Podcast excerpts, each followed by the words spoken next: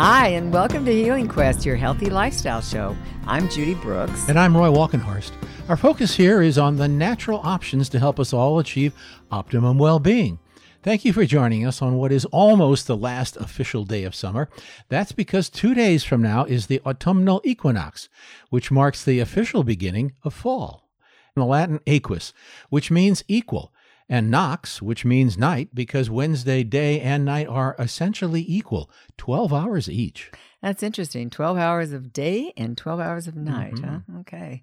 So now the days, uh, you know, they're going to start getting shorter and the nights are going to start getting longer and the temperatures are going to start dropping. And pumpkin spice is pretty much everywhere you turn. I, I, you know, we started seeing Halloween stuff in the stores I want to say almost two months ago. Way too soon. Way too soon. It's already. I'm already getting Christmas things. So it's like, okay, we get it. it's time. It really is a, a time of mixed uh, emotions for me. Summer is officially over, which you know I'm always lamenting when when summer is almost over. But you know, winter is just around the corner, and I guess that's a good thing too. I hope we get a lot of a lot of rain this year. But the next few months have a beauty all their own. Author Albert Camus once said, quote, Autumn is a second spring where every leaf is a flower. And that's very true here in Northern California, where we're blessed with having so many trees of all kinds in spite of the wildfires that imperil them every year. Protecting those trees and expanding the number of them in our environment is something that's becoming increasingly important. You may remember that we recently talked about research from Japan showing that spending time in a forest stimulates the production of anti cancer proteins, which may help prevent cancer. The finding correlates with other studies which found that areas with the most forest coverage have lower cancer mortality rates. And other studies have shown that spending time in a forest reduces blood pressure. Scientists think trees release compounds into the air that could be healing for humans by reducing stress and boosting immunity and mood. And recently, a new study was released showing that trees could be a critical component of saving our planet from the devastating impact of climate change.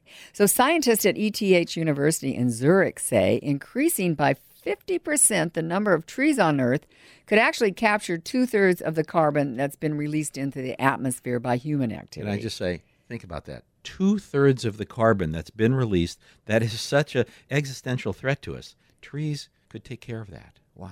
If we had enough of them on the planet. That's right. They say the areas best suited to forest expansion are Canada, Australia, Brazil, Russia, China, and the U.S.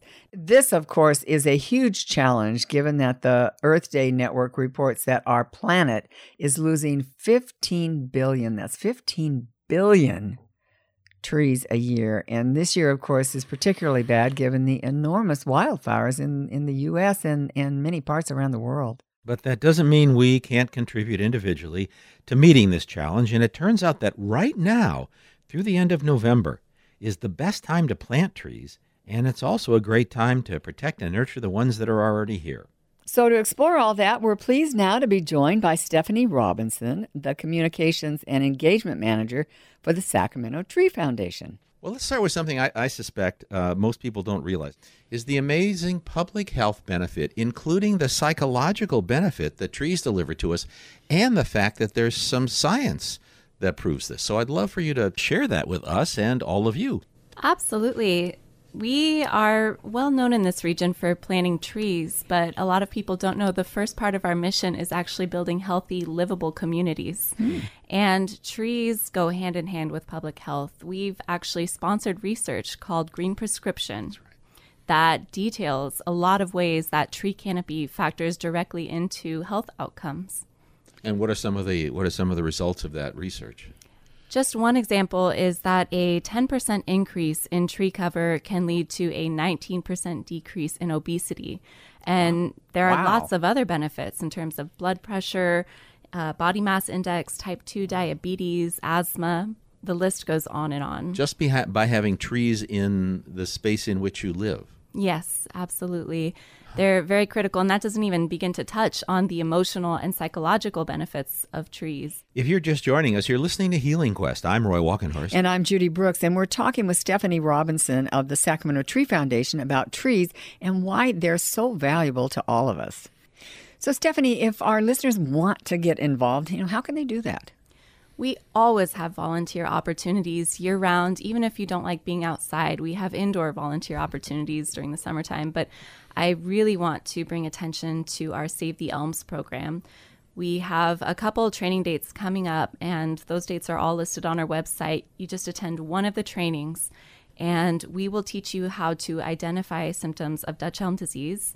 All you have to do is take a walk out in the neighborhood and look at the elms, see if you see any signs of that disease, and report back to us. So, by doing something that you might ordinarily do every day anyway, mm. going on a walk outdoors, you can really be a hero for our trees. And so, if Dutch them. elm disease is spotted early enough, can it be stopped? It can, and the goal is to prevent it from spreading to other trees. Yes. Unfortunately, we had 25,000 elms in Sacramento at one point, and now that number has dwindled down to somewhere around 2,000 elm oh trees. Oh my remaining. goodness. It's it's just devastated our trees, and these are some of the biggest, grandest trees in Sacramento, and there's no way we could replace all of the benefits that they provide. And one quick thing, we only got a couple seconds left, but I noticed on the website that it takes three years for a newly planted tree to really become self sufficient.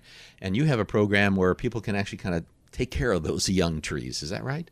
Oh, yes. Yeah, we do have a lot of volunteer opportunities for what we call site care. So, site care. We yeah. plant the trees, but then for three years afterwards, they need irrigation, they need mulching, they need weed management.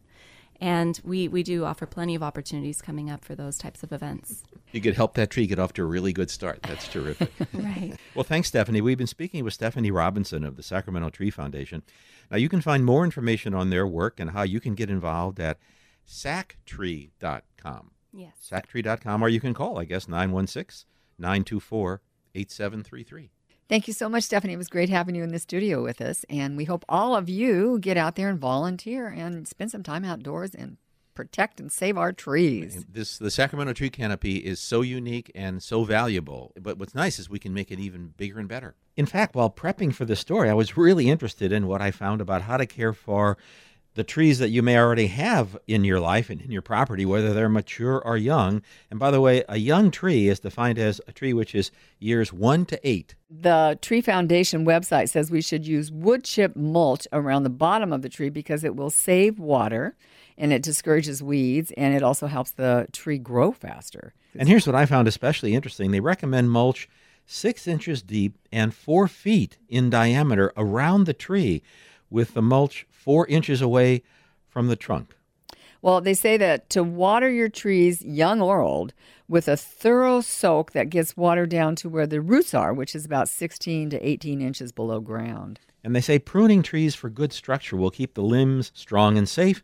That means pruning back dead, broken, or crossing branches and root suckers that are growing up from the bottom of the tree. The, the thing about the crossing branches was something I always thought, you know, needed to be done. I was happy to hear that. I was right about that, according to the Sacramento Tree Foundation. According to them, and, and we know you love to be right, so that's good. That's Fall and winter are the months to prune, and the Tree Foundation actually offers free pruning clinics, so you might want to check that out. And also, you can learn about the free trees supplied by the Sacramento Municipal Utility District at the Sacramento Tree Foundation. That's S A C T R E E dot com. Mm-hmm. Up next in our show, the inspiring story of a Northern California healer who's harnessed the healing power of infrared rays and is having a global impact. And don't forget, podcasts of this and all of the Healing Quest shows are available on our website. That's healingquest.tv. And please, you can follow us on Facebook and Instagram and Twitter at Healing Quest. I'm Judy Brooks. And I'm Roy Walkenhorst. And you're listening to Healing Quest on iHeartRadio.